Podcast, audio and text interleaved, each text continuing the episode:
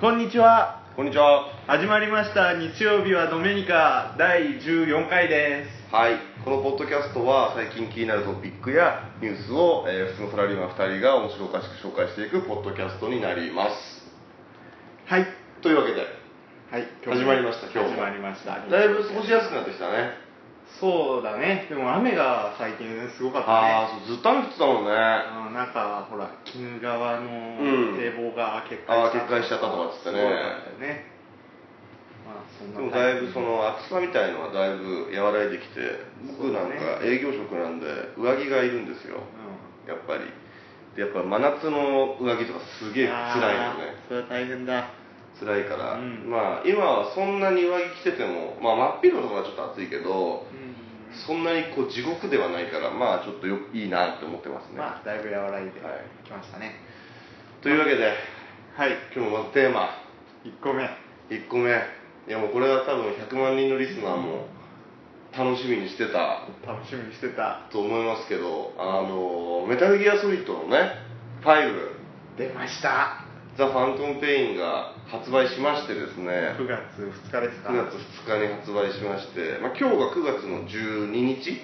12日はいなので、まあ、発売して10日ぐらい経ってですね僕もそのオンライン予約みたいのをしてその 9, 9月1日から9月2日になった瞬間から遊んだんですけどおーあの今すごいのねその要はプレステ事前予約しとくと、うん先にダウンロードしておいてくれるのねソフトをへー本体の方あそうなんだに前日とかうにんあだからインストールとかももう全て終わった状態であもういきなりプレイがそうもうそのすぐさまできるようになってそるうそれでそのなんつうのプレイステーションまあ俺 4, 4なんだけど、うんプレイステーション4のメニュー画面でそのメタルギアってもう出てるんだよ、うんでもなんかその時計みたいなのが表示されてて、うんプレイ解禁まであと何分みたいおなーそれがゼロになった瞬間に遊べるからあもうそれはもうあ待ね、ち構えてたわ待けちね構えてゼロになるのたゼロになるのをずっと待ち構えておーでやったとたやりましたでそれがすごい面白いっていうんでまあ僕もそのねそう罠にはめられていや別に罠にははめてないけど、まあ、俺が相当いやめっちゃ面白いんですよ今作おうめっちゃ面白いんですよ小島よしおも大ハッピーだないやいやいや、小島よしおは関係ないんだけど、全然。えそうなのそんなの関係ねいえやいや、小島よしおは全く関係ないんだあけそどっ、かヒデオね。あヒデオかうんヒデオね。ビデオかビデオ、ビデオね。ううんん。本当に面白くて、それでまあ、ぜひこの面白さをね、岡部君にも味わってもらいたいなと思って、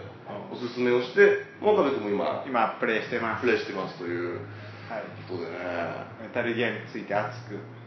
語ろうかというねそうメタルギアって、面白いでしょまあ面白いよねシリーズは、そう。まあ、メタルギアソリッド2からしかやってないので、うん全部やってるわけじゃないけど、まあ、シリーズはどれも面白いね、うん 2, 2と3はやったので面白かったなと思いますで逆に言うと2と3しかやってないんだよねうんそ岡部君うは4ねはやってないっていうね僕はもうメタルギアソリッドシリーズはもう基本的に全部やってますからうんいわゆる生死と言われうるんシリーズと、あのもう外伝と言われるシリーズがあるんですよあで外伝のシリーズあはうんなんつうの後にそのストーリー的な矛盾が生じてもうんそれは別にフォローしないんだよねああメタルギアって例えば、ポータブルオプスっていう、うん PSP とか PSP でしたんだけどあれとかってなんつうの静止扱いはされてないわけよね、うんあの小島秀夫が監督してないかあらほうほう4ダブルオプスはあ小そうなんだ島秀夫が監督しているものだけを基本的には静止と呼ぶんだけどう、んソリッドシリーズ、まあ、1から今回5あと PSP のピースウォーカうーんあそこまでは静止と言われてるあ PSO 化もそうなんだピースウォーカーも小島秀夫が監督してるから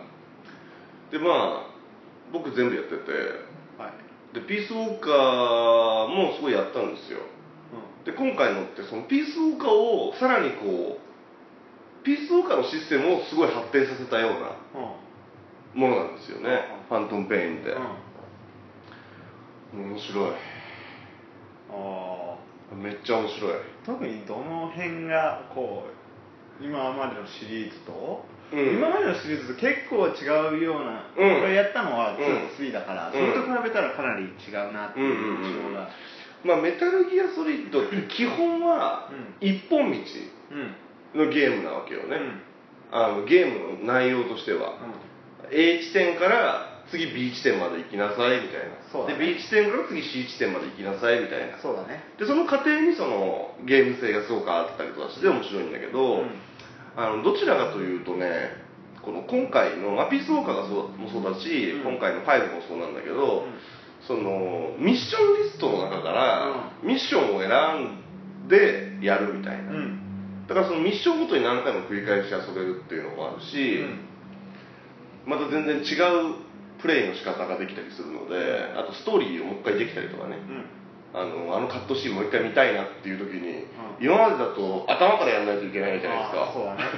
あのシーンまた見たいっつっても、うん確かにうん、だからなんかそういうのを、まあ、別にそのミッションだけクリアすればストーリーを見れるから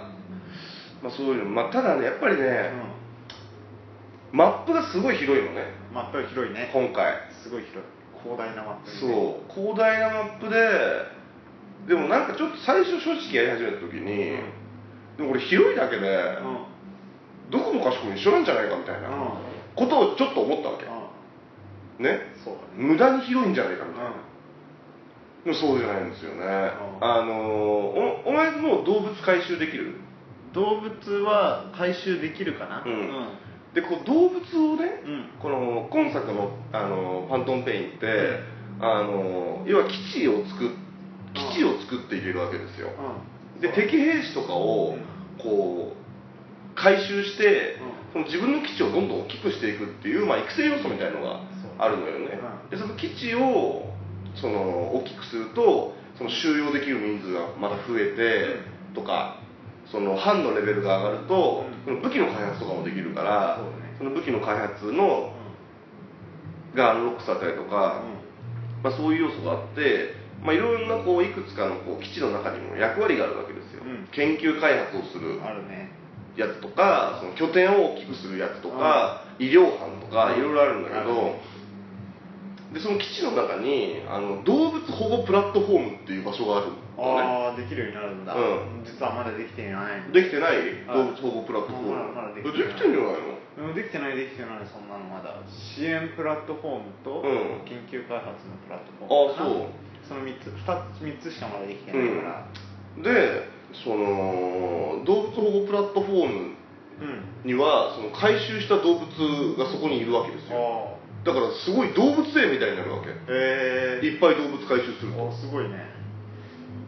そうだからシマウマとかねうやっぱこういると全然んあ華やかさああるじゃん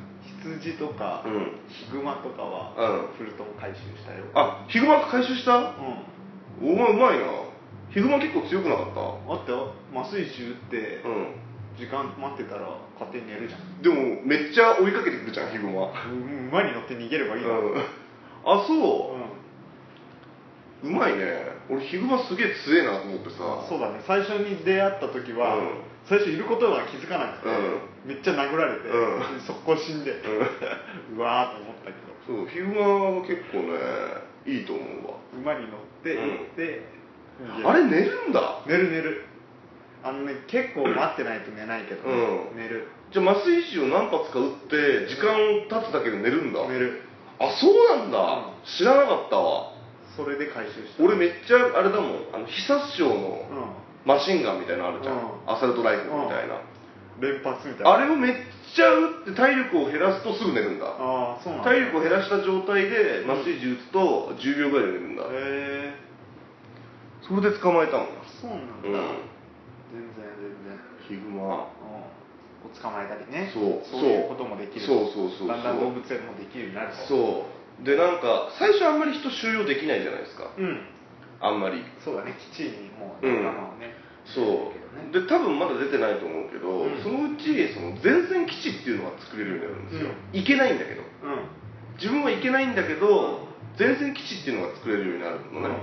で前線基地が作ると要はマザーベース、まあ、基地がもう一個うんはできるのと一緒だから、そこでまた人がドバッと入捕まえられるようになるわけよあはあ俺多分今収容人数とか多分900人ぐらいまでいけるんだけどおおすごいねそうそうそう今でも100人ぐらいはいるなもうすでにそうでしょ、で前線基地うんはどういう遊び方ができるかっていうと例えば僕の前線基地があって、岡部さんの前線基地があるじゃないですか、僕岡部さんの前線基地に攻め込みに行けるんですよえー、あそこでオンラインプレイがそ楽しめるようになるそうで前線基地で当然そのねいつもプレイしてるわけじゃないから、うん基本的にはその前線基地に侵入されたら、うんその前線基地にも、うんあの今多分まだないと思うんだけど警備班っていうのができるようになるのうんね、でその警備班の人たちがその前線基地を守ってるから、 だからその侵入した側からすると、このいつもの感じですよね、うん CPA、CPA みたいな 苦しくさみたいな感じでその、まあ、目的でその人とか資源とか持ってかれちゃうから、でまあ、ぜ防衛に成功するっつったり、うん逆にこう、ね、攻め込むのに成功したりみたいのがあるわけですよで自分がプレイしてる時に攻め込まれるでしょ自分の前線基地にうんそしたらミッション中でも何でもアラートが出るわけようん前線基地にみたいな侵入者みたいな、そしたらそっちに行けるうんの自分があそうなんだでその侵入者を排除できるわけよああオンラインプレイヤーを倒すそうそうそうそうそうそういう遊び方がへできるってー結構楽しい倒倒倒したことあるしたことあるあそうなんだ、うん俺まだ一回も人のところには侵入してないんだけあー他どのプレイヤーより意外とうまく倒せるってことなのえーっとね有利なの全然うん守る側の方が全然有利だあそうなんだって一人だからさまあそうだ攻め込む側はあそうだうけどんそうなんだ全然有利まあそういうところまでね、うん全然僕は進んでいないので、うんこれからすごい楽しみです。ねまあ多分100万人のリスナーは多分全員メタルギア今やってるやっと思うてるな、うん100万人のリスナーがなプレイしてるでももう400万本とかああそうなんだ、うんあの全世界でねあそうなんだ、うんじゃあ4 20%はリスナーだってことだもんなそうメタルゲームそうそうそうそうそうすごいわ結構聞いてくれてる人多いよな、うんあーそううねんでもまあ冗談抜きにそのダウンロードをされてるかどうかをみたいのを見ると、結構されてるから、だから、まあ、正直ねいつも100万人のリスナーだなんだってふざけてるけどさ、なんかちょっと驚かないまあ確かあにこんなにダウンロードされるもんなんだみたいな、まあまあそうだね、うん聞いてはくれてる人がいるっていうだけで嬉しいそうよそね、うそうそうそうそうそうただコメントはつかないそうだな、うんしょうがないまあいうのはあるけこどれはもう気は軽にもいう待とう、待とうなんでまあちょっとねあの、まあ、今かなりメタルギア、うんあの傾注してる僕今プレイをしているのであんまりあれなんですけどちょっと落ち着いてきて、落ち着いてきたらそのプレイ記事とかその攻略記事みたいなのもちょっと書きたいなと思ってるんですよあーいいね、うんちょっと記事をさそうそうそう書きましょううん記事書こう、そううん、だでね絶対さ、メタルギアのうんこのミッションの攻略記事とかだとめっちゃ見られると思うよ、ああでも多いんじゃないのでも攻略いサイやトみた意いな外にねないんですよまだそう、うん結構動画とかはいっぱいあるんだけそうなんどだ記事はあんまりない記事はあんまりない超狙い目じゃないですか狙い目なんですよ書きましょう書きまなんしでょうまあぜひあの、まあ、その記事を上げたらぜひねいやいやこれこういうふうにやったらもっと上手にできるぜとかねそういうのをこう教えてもらえると、うんまあそのねリスナーの人との交流も増えていくしねそうだね、うんいいと思いますよ確かにねはいまあ1個目の話題こんなとこですかはい、うんメタルギアソリッドを、まあ、皆さんに一緒にやりましょうはい、あのメタルギアソリッド5、えーファントムペイン、好評発売中ですので、もしね、まさかいないとは思いますけど、プレイしてない人は、そうだね、あのーリスナーでプレイしないなんてあれありえないから、それは俺は認めてないので、 あの今すぐビッグカメラに行ってもらって、買ってもらってね、で、あの、ハードも、あのプレステ3、プレステ4、XBOX360、XBOX1、PC って5つのプラットフォームから選べることができるので、あのはい、ぜそうひやってください。で、どの本体も持ってない人は PS4 も買ってもらうと。そうだねで、プレイをしてみて。同梱版みたいなのが出てるんでしょ出てますただ同梱版はもうかなり転売ヤーの手に渡ってあ入手しづらい状況まあ多分地方のイオンとかのゲームコーナーとかに行ったらあるんじゃないああったりするとそう思うけどあのね多分大型の量販店とかだともうちょっとないかもしれないうねーんうんので まあぜひぜひそうだね楽しんでみてくださいはいということでじゃあ次の次のニュースじゃあ行きましょう、うん次のニュースはまあう全然内容が打って変わって打って変わってねはいアメリカのあの CNN のニュースなんですけれども、はいまあ、店頭の牛ひき肉すべてに病原菌米消費者情報誌が調査というような、うんこの食の安全に関わるニュースについて少し話そうかなと思うんで、結構ねテーマ変わっちゃうんですけど、はいまあ、ちょっと食の安全ね食の安全について話をしようかと思いますうんはでこのニュースの、まあ、ちょっとした触りの部分を読んでみますと、うんえーアメリカ国内のスーパーで販売されている牛ひき肉のほとんどに食中毒につながりかねない病原菌が生まれているという調査結果を、いはいまあ、米アメリカ消費者情報誌のコンシューマーリポーツっていうところが、まあうん発表しましたと。はいでこの雑誌はえー全米の26都市の店舗で販売されていたうん牛ひき肉300点のサンプルを検査して、うん集団食食中毒の原因になる、腸腸管出血性大腸菌 O157 など5種類の病原菌が検出されるかどうかを調べ調べて、うんそしてそのサンプルのうち40%はオーガニックやうん牧草そう飼育えー抗生剤不使用を謳っている商品でした、うんはいはいでこれの中はもう全部の商品にまあ病原体が病原体が、うんまあ何かしらの、ねうん5種類のうちの何かしら何がかしら1つは少なくとも検出されたというようなニュースですまあねひき肉うんに、まあ、病原菌が多いものの原因になるようなものが入っていたということなんですけど、まあ、ひき肉で思い返すとやっぱり日本だとうマクドナルドはねんマクドナルドねチキンナゲットがね、うんちょっとやっちゃいましたっていう感じだったけど、うん食の安全どう思いますか難しい問題かもしれないけどうんうんうんとねまあどう思うかと問われるとあのねなんかちょっとちょっと待って語弊がないように言いたいんだけどちょっといい言葉が見当たらないけどあのあんまり気にしてないあー俺はあのね気にしすぎだと思ってるまあそうだよね、うんちょっあのとそういうところはあるけどあのさペヤングのゴキブリ騒動があったじゃないですうか、んまあ食の安全っちゃ食の安全そうだよねだけどあの ゴキブリ騒動があったでしょ、うであれはなんつうのかなあれ何なんだっけあの会社忘れちゃったけどペヤングを出してる会社の対応がまあちょっと微妙だったんだよねあの時、そのそれを言った人に対してなんかお互い穏便にみたいうな、んそれが俺ちょっとその企業としての体質みたいのは、うんちょっとどうかなと思ったけど、うんねえこの世には人間だけが暮らしてるわけじゃないからね まあまあまあ入ることもまああるよな確かにそれをね減らすための努力みたいのはうんす,、すべきだと思うし、うんまあ事実してると思うしね、う一個一個検品をしたりとかさ、あのーなんか工場とかでその虫が嫌なうんその波長のものを出しそうだてね虫が来ないようにするとか、そういうのもあるからあれだけど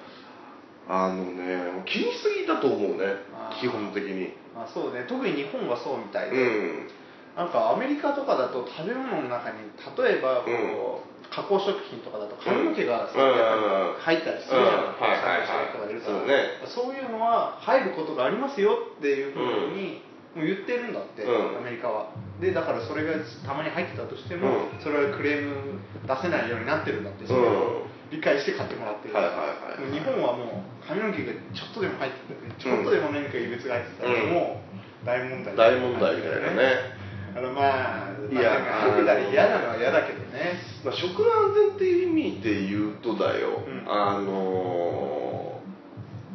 ーなんつうんだろうな例えば前ミートホープとかがさあ内部告発とかがあったけどああったねのああいうようなさもう明らかに消費者をあ、さうん、騙そううん、としていることとかね、うん俺それが問題だと思うんだよ、ああ、うん、あの食品偽装とかね、うん俺どっちかっていうとそっちの方があれであのーとかさあと狂牛病とかうさ、んそれこそ放射能汚染された野菜とかね、うそういう方が俺どっちかっていうと問題だと思っててでもあんまりそういった部分ってさ目に見えないからさ、フォーカスがされないじゃうんんどっちかっていうとその髪の毛が入ってるとかさ、虫が入ってるとかプラスチック片が入ったとかさ、そういうところにみんなさ、食いつくけどそれはしょうがないじゃんん、まあ、それはある程度病原菌はでもどうするかだよね。でそもねのさ、ほら、生レバーの話もそううんじゃない、うんあれなんか食中毒が出たからさ、うん涙みたいなでも昔から食ってたんだからそれだよね、今だって、うんちょっそうとそこ敏感になりすぎだよそうだからさ病原菌ってさ、まあ言うけどさ、ないものなんてあんの逆 に確かに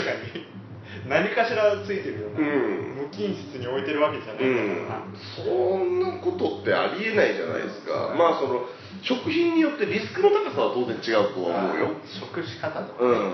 ひき肉なんか生で食うことないしそうなそうそうそうそうそう絶対火そう、う、通してしまうん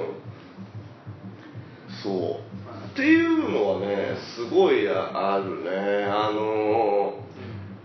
だからなんだろうな、まあ、ちょっと話が飛んじゃうんだけどさ、まあ、進化と対価みたいな話がよくあったりするじゃないですか、進化と対価はなんかうん対義語じゃないみたいな、うん道義みたいなのそうだがねあるじゃないですか、あのーそのさお腹が弱いくなっちゃってると俺は思うんだよあ先進国の人間のお腹ってーそうそういう意味ではそうかもしれないな、うんまあだから進化してんだよねそういうのを別に倒す必要がないからそう普段あそうそうだよねでもそのアフリカの人とかがさまあ世界ルルン滞在期とか昔やってたけどさ、まあまあまあ正直俺らから見ちゃうと汚い水を別に普通に飲むじゃないですか、普通に飲むけど、うんあれで死んじゃう人結構いいるやまあまあまあまあまあ まあねまあまあまあまそうそうそうあでもまあそうだよねそう人少なくとも結構強いよね、うんインドの人とかさうんガンジス川何でもするもんあそうそうそうそうそうそうあだって湿体が流れててさ、うもう排泄も全部あったから、うんであれなんか飲み水になったりうすんるでしょ、すそうごいよね、うん、だからなんかね、おまあ、食の安全は大事だけど、なんかそんなに目口が立てなくてもいいんじゃないのって、まあ難しくなってきてるんだよねずっとまあまあもう俺たちなんかは全然わかんないけど、うんほらやっぱ自分で取って自分でさ加工してた時代があったからさ、まあ本当にね、うんどどの人も自分でさやってたって時期だったからさ、うんはいはいまあそういうところから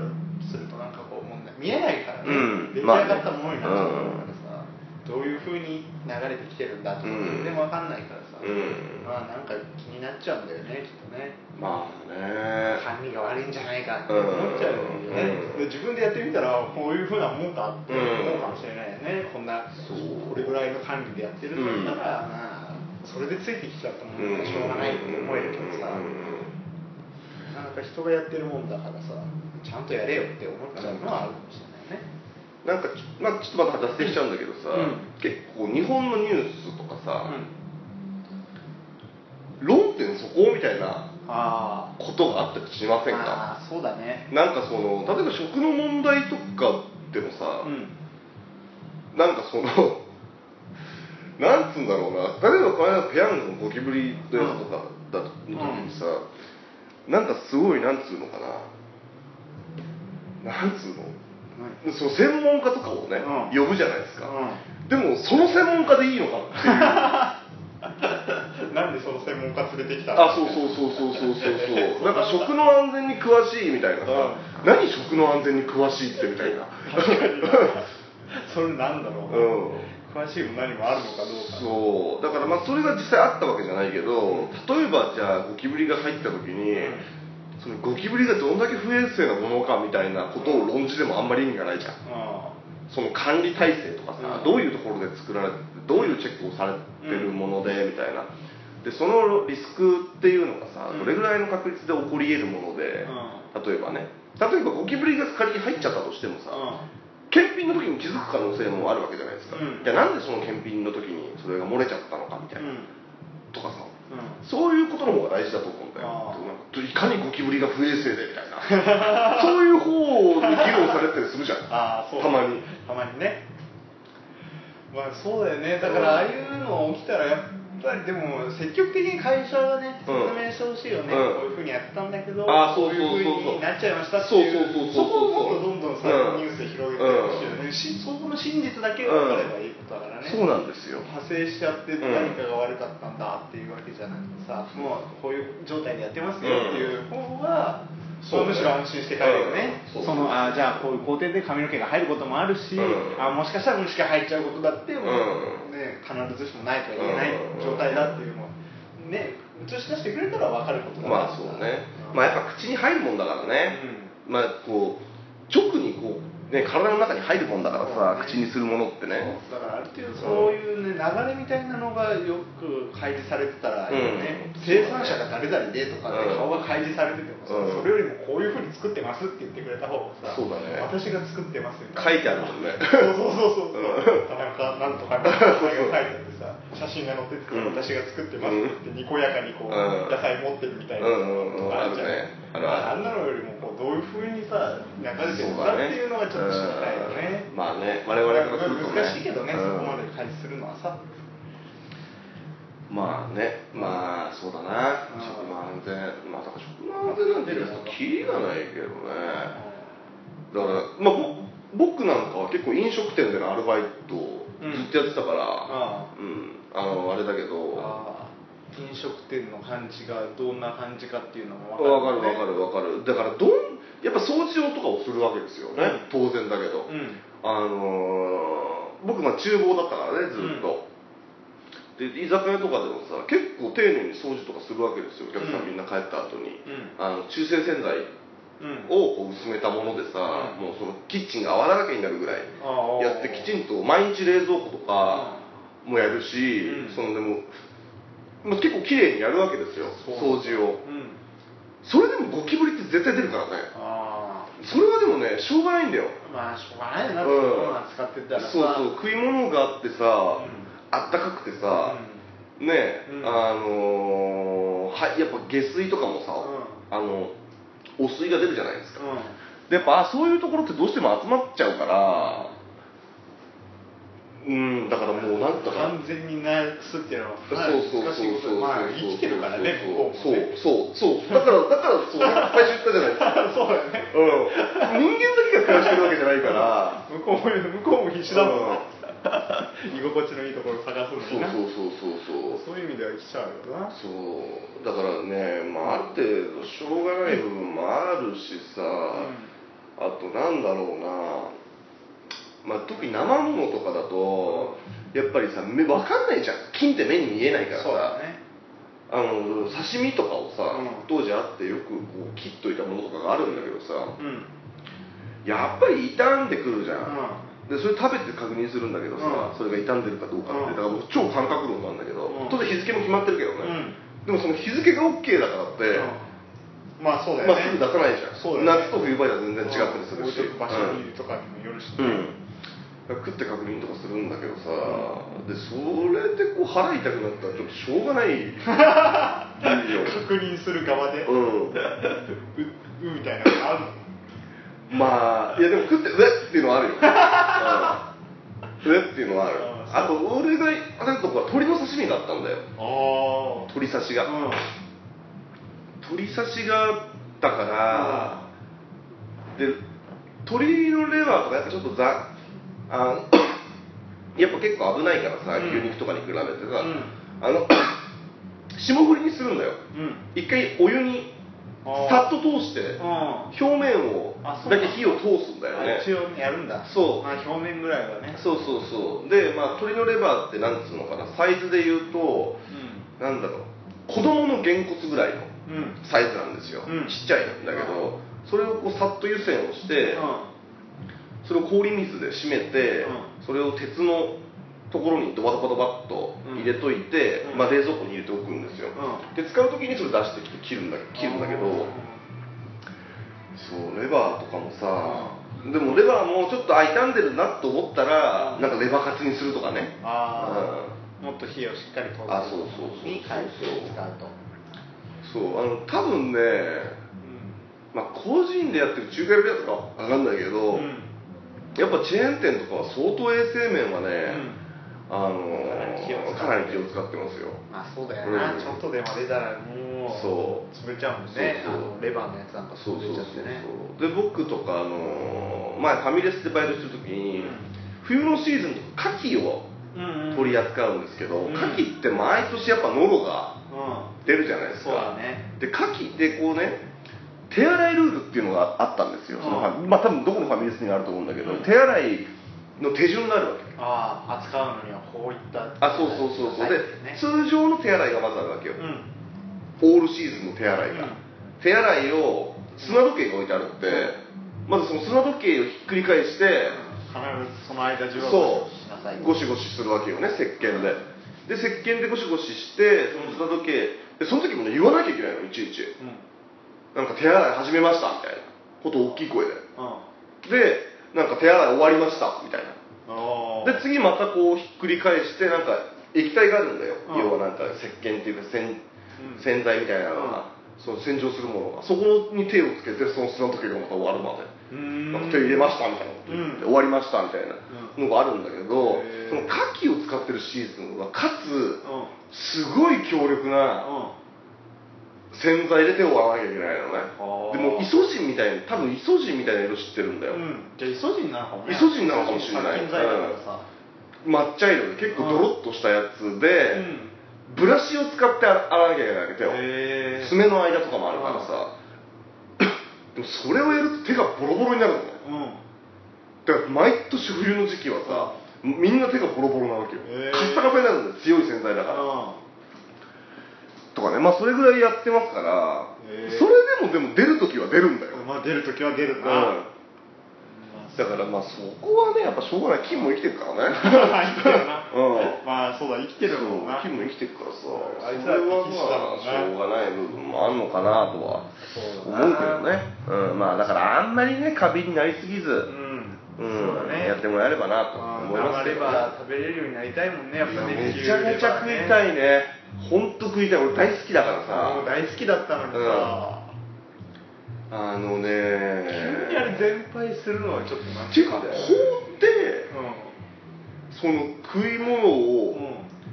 そのなんだろうな食べちゃダメってするのするのがどうかなって俺はすでごいもあの思うフグがそうなんだよね、うフんグってさ、うんうんあのずっと食べちゃダメってなってたんだよねあそうなんだそれで、うんなんかこうフグをどうしても食べたい団体みたいなのが、あの伊藤博文がうん総理大臣だったじゃうんない、な時にフグの料理出したんだって、こうんれすごく美味しいから、うんで食べたら、うん確かにすごい美味しい、うんなこれが法律で食べちゃダメってなってるんですよ、うんでじゃあ食べれるようにしましょうへー食べれるようになったんだってあそうなんだあれも毒があるからさ、うん調理しながらそう食だねうんべたら死んじゃうじゃんだからダメってなってねあの昔もそういうふうに食べ物に対して少し規制があったあっうんたみたいだけどねまあだからレバーも免許制にすりゃいいと思うけどねまあちょっと今よりもしかしたら高級になっちゃうかもしれないけどさ、でも全く食えないっていうちょっのはとね、ねうん今までだってずっと食べてたわけじゃんそうだからきちんと基準うん値基準点をクリアしたうんそのレバーをうんきちんとその資格を持った人が取り扱ってもいい人が食う食わせるみたいなさそうだねそういうふうでもいいから復活してほしいよ復ね活してほしい本当あれにどうしたら復活するんだろうねいやだか誰らレバーを食べたい団体みたいなのがさああうんそうかうん100万人のリスナーと抗議すればいいから、うんあとはあれじゃないやっぱりあの要は卸市場みたいなのだと別に卸でさ、うんレバーが売ってるわけじゃん、うんだから別にそれは別に、個人で食うのそう別に加熱して食べてねって別にうん言われてるものだけど、うん別に新鮮だったら生で食えるから、まあ、そうやって食う方法はあるよね、うまあそれはなかなか難しいからな、お店で手軽に食べたいじゃんまあね、うんでもあのうちは昔規制される前とかは肉屋とかでレバ刺し売ってる肉屋とかがあったりするから、うんそこでブロック買ってきて、うんよく切って食ってたよあまあいいね、うん、とにかく食べれるようにしたいよね、うん、食べれるようにしたいはい豚レバーもダメでしたしね豚レバーもダメだね、だうんって牛なんで今まで豚が大丈夫だったのかって思うよねまあね牛牛がダメうでんだ豚がからってあれちょっその出す店がなかったからだろうねあんまりねと疑うよね、うんそれねそれ豚の方がもっとダメだろうって思うよな、うんそうそうそう生肉だってダメだって言うんだからそう牛とかはね、うんあの周りの雑菌さえ殺せばほとんど生で食えちゃうからね、うんんそうだね俺はもう超生食人間だから、もうステーキとかも、そうだうね、ん、もうんう極めてレアが好きだしねそうだな、うんそういう風なのがいいよね牛刺しとかも美味しいしねあれバーがまあしょうがないな、うんそうだな安全、うんちょっと敏感になりすぎなんじゃないかというね、うんまあそうね、はいうんことではい今日はこんなとこですかはい、はスいテーマが終わりましじゃたあまあ岡部さんお知らせ知らせ、えーっとブログとツイッターとインスタグラムをやってますのでどうぞあの興味がある方は見てください、うんぜひコメンまあトをね、うんコメントくださいしてほしいですはいそうねまあ我々もちゃんと記事書かないとねあー本当にねそうねお前らきなんかコメントしろとかって言ってるけど記事ねえよってうん言われそうだああーー言われそうだねうんだからまあメタルギア記事も書きますしそうねまあちょっと書評もね書評版の書評は結構読まれてるんですね、うん、やっぱ小説とか読むとやっぱ他の人の感想が聞きたくなるからね俺も本読むからわかるけどそうね、ん結構読まれてるそうだからちょっと読書感想なんかもね充実させたいんだけど結構ストーリーはやっぱああいうのって読んだ後に書かなきゃダメだから、まあちょっと新しいの読んだら書くようにしますよはいということでこんなとこかな、はいじゃあ岡部さん最後に何か面白いコメントを一言言って終わりにしましょはいバイうバイ